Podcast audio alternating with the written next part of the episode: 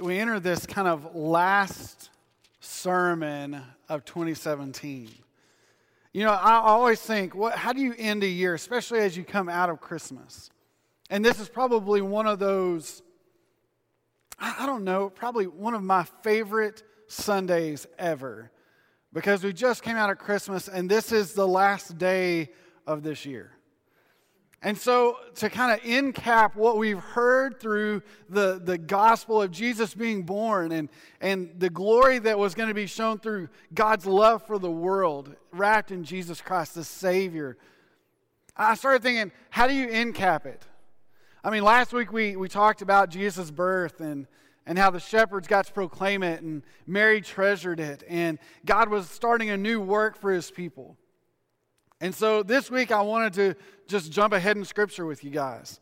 Luke chapter 4.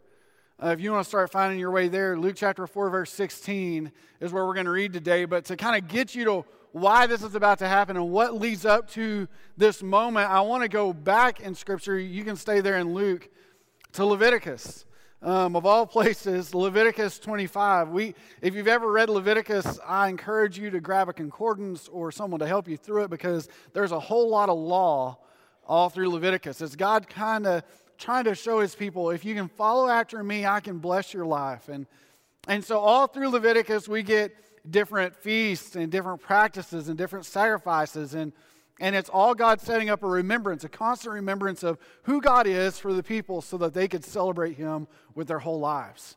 Uh, you may get to Leviticus in you're reading and go, I'm just going to skip over Leviticus. I encourage you not to. In fact, I encourage you to become a student of Leviticus. Write down when you see a feast because it duplicates and repeats itself later as Moses reminds the people of it. In fact, in the book of Joshua, it says that Joshua, after they've battled and fought all these cities off, he goes back and he rewrites all that he heard again and recites it to the people so that they would remember what they're to do to practice what God has called them to do. If it matters to Joshua, it should matter to us. We need to know the fullness of Scripture, and here's why. In Leviticus 25, uh, there's this practice that happens at the end of every seventh year. It's this time of Jubilee. It's a time where people would, after seven years of having a slave or a debt or a prisoner would release them of that debt, their slavery, or their prison. At the end of seven years, there was a huge celebration that was going to happen because things would be broken free. And it was, a, it was supposed to be something that was practiced every time. And, and there was this huge moment of relief that happens at the end of the seven year cycle that God wanted his people to practice. And so, if you could just imagine people that felt oppressed, people that felt discouraged, people that felt alone, people that felt imprisoned, into seven years, their jail cell would open, their debt would be forgiven, their slavery would be ended, and it would be a time of celebration into seven years. And so, all of this plays a part in where we're going to read today because when Jesus shows up on the scene, he's going to read something pretty impressive. So let's read it together. Luke chapter 4, verse 16. It says this He came to Nazareth where he'd been brought up. So he goes back home. As usual, he entered the synagogue on the Sabbath day. So we know that Jesus went to church on the Sabbath, he never avoided it. And he stood up and read the scroll of the prophet Isaiah was given to him. And unrolling the scroll, he found a place where it is written, verse 18 The Spirit of the Lord is on me, because he has anointed me to preach the good news to the poor. He has sent me to proclaim freedom to the captives and recovery of sight to the blind, to set free the oppressed, and to proclaim the year of the Lord's favor. Then he rolled up the scroll, gave it back to the attendant, and sat down. The eyes of everyone in the synagogue was fixed on him. He began by saying to them, Today, as you listened, the scripture was fulfilled. it, it is a crazy moment in the synagogue this morning.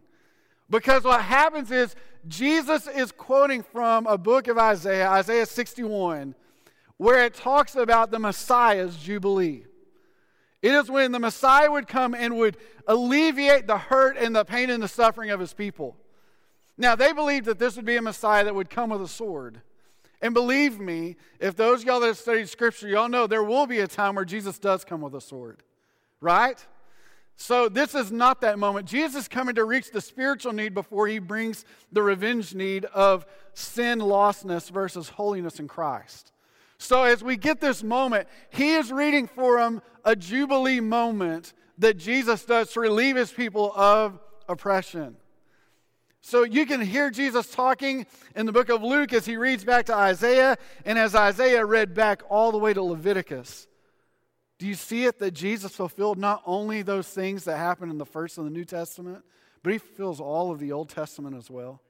When Jesus shows up on the scene that day uh, that he's born, he starts the clock of fulfillment of things that only the Messiah could do. Every prophecy fulfilled by Jesus, every one. So it's not just that Jesus was born on Christmas Day in a little town of Bethlehem to a virgin. That alone would be significant. I mean, that's not done, it doesn't happen. But here's the fact Jesus keeps fulfilling stuff that's still to be. And so here he is in chapter 4. And what he says is so important because it's something that we have to take with us as we end this Christmas season and into the new year. Why did Jesus say he came?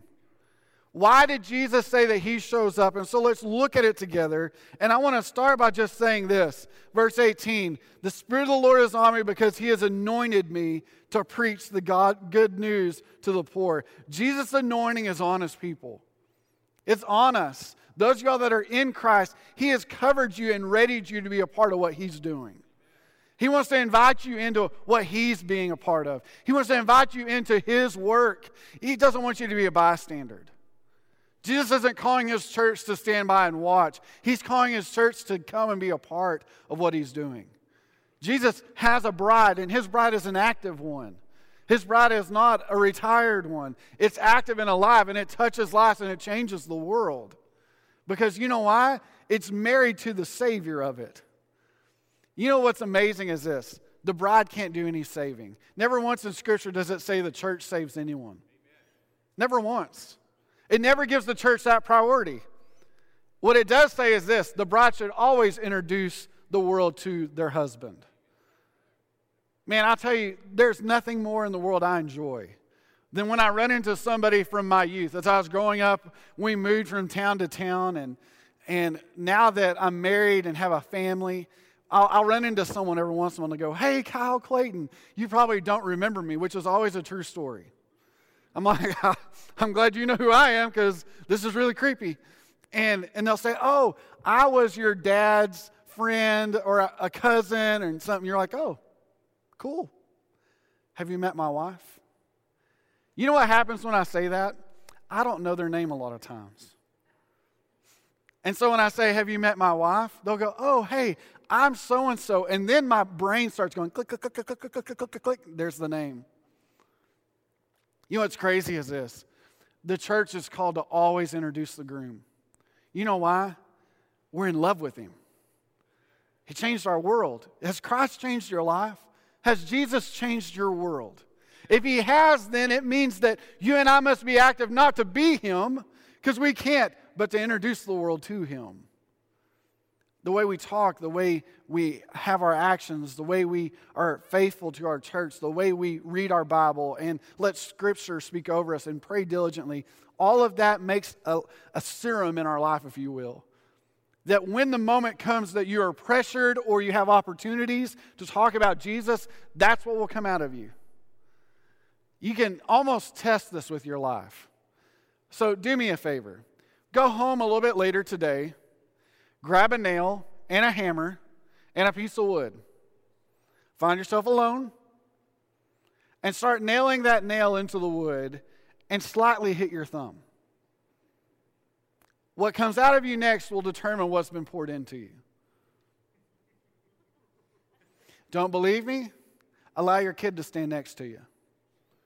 Because I can just tell you, as a dad, as a parent, the people that love you the most will respond for you if you don't. Because they know what's been poured into you as well. Because you poured into them without even knowing. That's what happens with life. Whatever you pour into yourself constantly is what comes out of you when pressure hits. That's why when you squeeze an orange, watermelon juice doesn't come out because it's full of orange juice. All that's in it is orange because that's what's been poured into it by God. And when you're squeezed and when things happen in your world, what comes out of you is the determining of what you've poured into you. That's why we needed Jesus. Because outside of Jesus, there is nothing good in us to squeezes out. All that's going to come out of us when we're squeezed or when pressure happens or when life occurs will be us. And the world doesn't need more of us. In fact, the world can replicate us. There can always be a better you. Let's just be honest. Probably the smartest person in this room, there's someone smarter than you today. The most athletic, there's probably somebody more athletic. Right? I mean, let's just be honest. There's always someone out there that's going to do something better than you are. And if not right now, give it a year.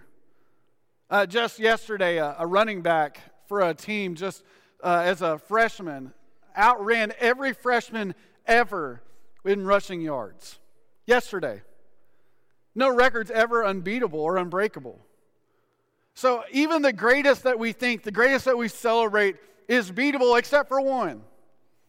There has never, ever been a person on the planet that's lived a perfect life except for Jesus. There's never been anyone on the planet that died for the sins of the world except for Jesus. There's never been anyone risen from the grave for the sake of the sins of the world except for Jesus. So when Jesus walks into the temple that day, he doesn't think that there's an accident that's about to happen and the book of Isaiah is going to be handed to him. He walks in and waits his turn to read. And Jesus' turns, shows up and they pass him a scroll. It could have been any scroll, it, it really could have been Genesis. But they, they pull a scroll and they hand it to Jesus, and Jesus knows what's about to be handed to him. And he rolls up to the front, he unrolls the scroll, and he gets out the reader wand, not like Harry Potter, but just a follow along. And, and he begins to read. And it's not even a coincidence that it happens to be the scroll that contains this book in Isaiah, Isaiah 61. It could have been Isaiah 32. But he gets Isaiah 61. You know why? Because God's showing up in, in the synagogue that day. And so Jesus unrolls it and he's ready to read. And he starts and he reads the most profound moment in history. He reads the Messiah's Jubilee. He is about to read that the Messiah is about to set people free and that they should start celebrating that. I mean, at some point, the synagogue, which is probably very conservative and and they probably sat on their hands in worship. I mean, you got to know this wasn't like a, a modern day worship service where uh, Chris Tomlinian got up on the stage and, and led in worship. It, it's, it's pretty calm and organized. And Jesus walks up and he unrolls the scroll and he reads this The Spirit of the Lord is on me. That alone would be heresy. But that's where he starts. And what he says next is, I want to show you why I'm here. So here we go. Number one, to preach the good news to the poor.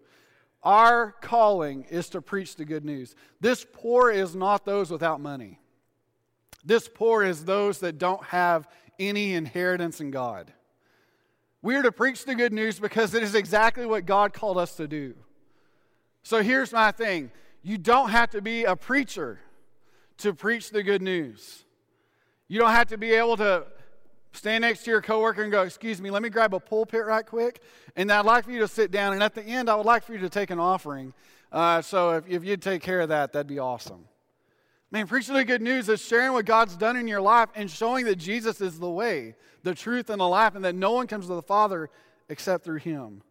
But listen, that's not where He ends. He says this to proclaim freedom to the captives. You and I are to proclaim freedom. Have you ever seen someone that's gone through a lifetime of separation from God and as an adult they give their life to Christ? I can just tell you that those people start to proclaim freedom because it's the first time in their life they've ever experienced it. Maybe today you've gone through your whole life. I, I want adults to catch this because I think too often we just preach the gospel to our youngest. But we need Jesus. As adults, we need that freedom in Christ. And if you don't know Him as Savior and Lord today, today is your day. Today is the day that you get freedom in Christ. Because outside of Him, we're shackled to the ways of this world. And wherever it takes you, you're going to follow it. And at the end of the day, when you're squeezed, you will squeeze the world. I'm reminded of this constantly that our current set of standards in the world is this as long as it makes me feel good, it must be right. And that is a poor standard by which to live by because it's only a generation away from the worst of it feeling right. We, we have messed up the version of what love looks like, and we've declared love can look however it wants, and that's a, that's a lie. It's either God's standard or the world's standard, and where do you want to fall when you're squeezed? See, I want to fall into God's standards. I want Him to lead my life. I want Him to change the way I see the world constantly. But the only way to do that is to live in freedom so that others know what it looks like. I guarantee you, at the end of that seven years, when the gates were opened, when slaves were freed, when debts were forgiven, people knew what freedom felt like. They knew what it looked like to walk as a freed person, a, a person without burden, a, a person without a master. You know what's crazy about all that is this we have somewhere along the lines forgotten what it looks like to be free in Christ.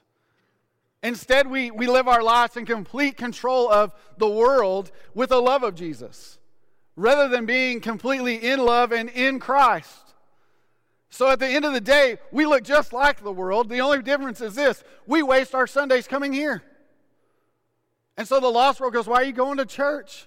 I don't know. That's what I've always done. It's where my mom goes. Well, why go? I don't know. Instead of this, because Jesus showed up on the Sabbath. So, so am I. Because I'm in love with that guy. He's changed my life. I want to be like him in everything I can. I, he's changed my life so much that at the end of my life, when I see him face to face, he's gonna, he and I are going to be close, man. You got to know, I want to do as much as I can to look more and more like Him all the time I can and let God change me into His image. That's why we show up. That's why God's changed our lives, is so that we can look more and more like Christ. And so, not only does Jesus say to preach the good news, not only does he say to proclaim freedom, but then he says something. He says to recover the sight to the blind. Now, I, I want to just kind of show what this looks like in context. Uh, scholars have debated this next statement time and time again. Does Jesus, you know, give sight to blind people? Yes, he does. Is that what Jesus is talking about from this book of Isaiah? And it's absolutely not. It's those that eyes were blinded to the gospel that are now open because Jesus shows up. Our job is to make the path clear. We're to make sure that the path to Christ is clear, even of us. It seems like too often we find ourselves in Pharisee land rather than followers of Christ land, where we tell people, you need to come to Christ, but you're going to have to go through me first.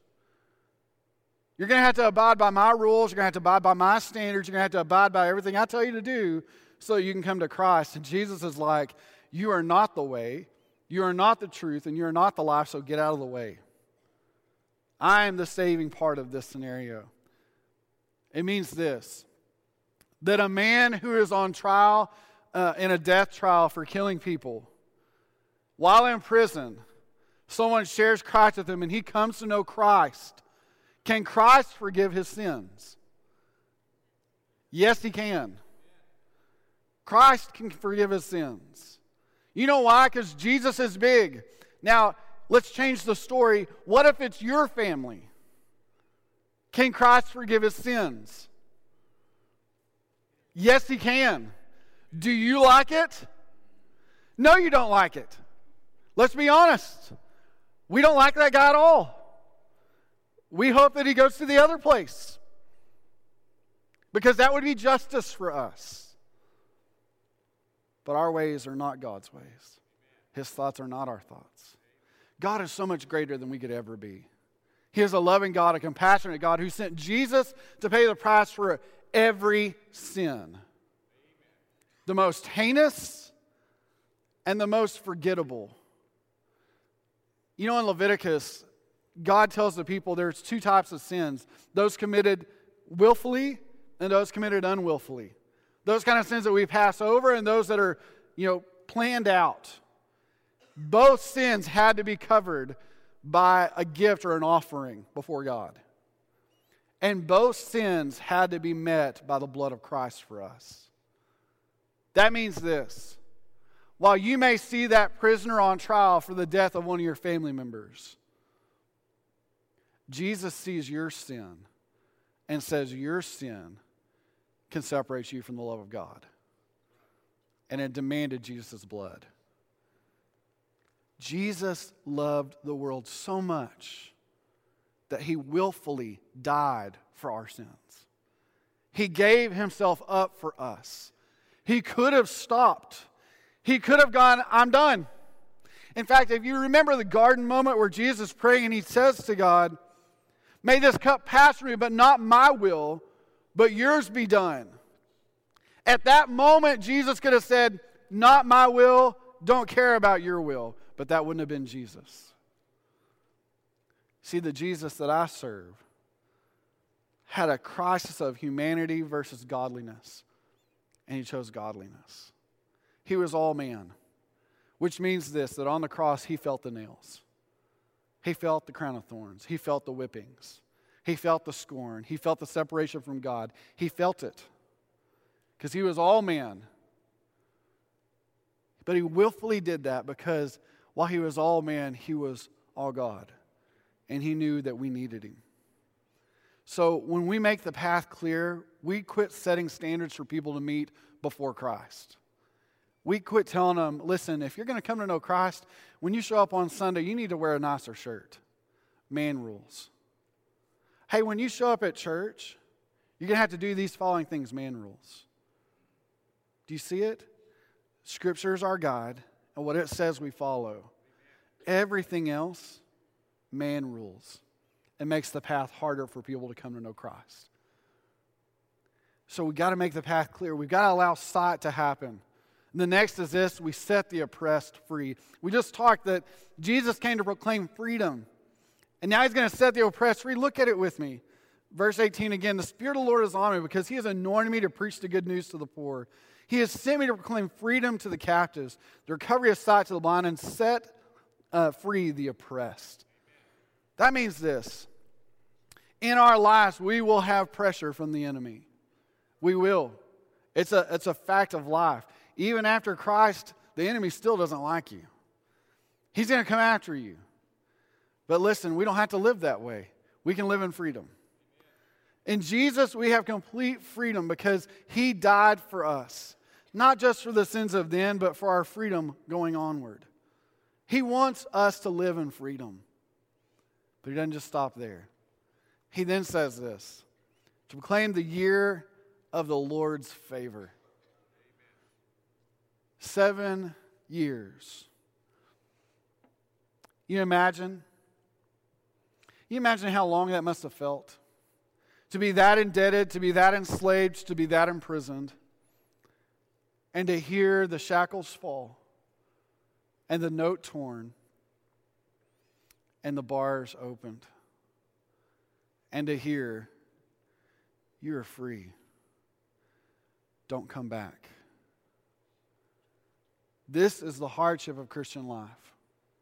So many of us have walked with Christ through turbulent times because of our disobedience. And because that we have faced on this side of heaven some really, it seems like insurpassable moments where it feels like we are captive, feels like we are broken, feels like we are troubled. And with all of those things, it felt like we couldn't move on, only to find that God has set us free. In the U.S., they say something like 60% of convicts will return back to being convicts again. They will leave their prison cells and go into ordinary life and do something to go right back again. You imagine that? To have been incarcerated and then brought into freedom, only to, to decide I'd rather live incarcerated than out here. This is exactly what Jesus is talking about.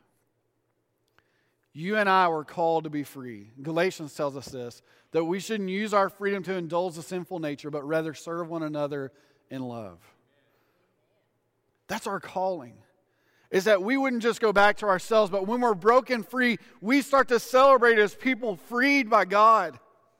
That you and I would start to see our lives in Christ when we have forgiven and He's broken us away from tyranny and oppression, that we start to live our lives in the fullness of that freedom. That for the first time, our lips start to understand that they're no longer in shackles and we can smile about Christ. That for the first time when we open our Bible, it's not so that we can answer that our friends are going to ask us about it, but we can go to our scripture and go, This is where I get the life that I need. That we don't just pray to say that we prayed, but that we talk to our God who has freed us up. As Jesus reads this passage, people had read this passage before time and time again. This is not the first time in a synagogue that Isaiah 61 was read. But it just happens to be that that day as jesus walks in he's given this very text and as he reads it he has to know these people don't even know yet that that's before them is the Messiah. So as he reads it, and he says, The Spirit of the Lord is on me because he has anointed me to preach the good news to the poor. He has sent me to proclaim the freedom to the captives and recovery of the sight to the blind, to set free the oppressed, to proclaim the year of the Lord's favor. They had to have been thinking back to the year of Jubilee. They're scholars in this room. They hear it, they, they know what it looks like. They no longer practice it. But here they are. They hear it again. They hearken back to that moment, and it says he rolls it back up, hands it to the attendant, and sits down. In the eyes of everybody in the synagogue, because never before has anybody read this with this much conviction, this much passion, this much personal moment. Everybody keeps looking at Jesus as he sits. And he just says to them a profound sentence Today, as you listened, this scripture has been fulfilled. It is the first time that worship and revival has ever broken out at this synagogue because before them sits the Messiah, the liberator of the oppressed. And he just simply declares to them, Do you want freedom? That's a question we have to answer today. Do we want freedom in Christ? Do we really want to live with Him as the Lord of our lives? That He would take us and move us into a freedom stance. That as we live our lives, we can live free from oppression, free from tyranny, free from all these things? Or are we just stuck in this constant cycle of feeling like, well, we're just like everyone else? Those in Christ are not like everyone else, they're free. You, my brothers, were called to it because Jesus died for it. We're to live in it and we're to share it wherever we go. You were called to be free because of Jesus. He is the freer of people, He is the tearing down of oppression. He can liberate the world. He wants to liberate you. Will you let Him today? What's more, as if you are free in Christ, you're to take the very nature of why Jesus came and live it out. To make clear the path, to share the greatness of the gospel, and to bring the oppressed into that freedom. Introduce them to Jesus. He'll do the rest. You don't have to have it perfected, you don't have to have something memorized. Just share with them what Jesus did for you, and He can do it for them. Amen. He always has, He always will because He's the only one that can do it. So let's proclaim the year of the Lord's favor. Let's declare, Lord, when you're in charge, you always show your favor. That's how things work. So may God, may you move. Move in our lives and in the lives of everyone around us as you set the captives free. Let's pray. Lord, we just ask, God, that you would move in this place. God, you're holy and you're awesome. God, you're mighty. And so, God, we pray and ask, Lord, that you would move in this place, God, that you would set people free today. Lord, we're living in a time and in a place, God, where it seems like everybody's living under fear of something, oppressed by something, captive by something, even inside the walls of the church, God, which it should have never have been that way. God, you've called us to freedom in you. So, God, may we exhibit that today. May we show the people around us what it looks like when Christians live in what you've called us to do. Or as the new year approaches, We lay behind all the things that have always held us down. And today, we lay it at your feet. Lord, we want to be free in you. We want to be changed by you. Lord, we just declare you are the Messiah. You are the way, you are the truth, and you are the life. And if we want that freedom, it only comes through you. So may you move this morning as you free us. We pray this in the name of Jesus. Amen.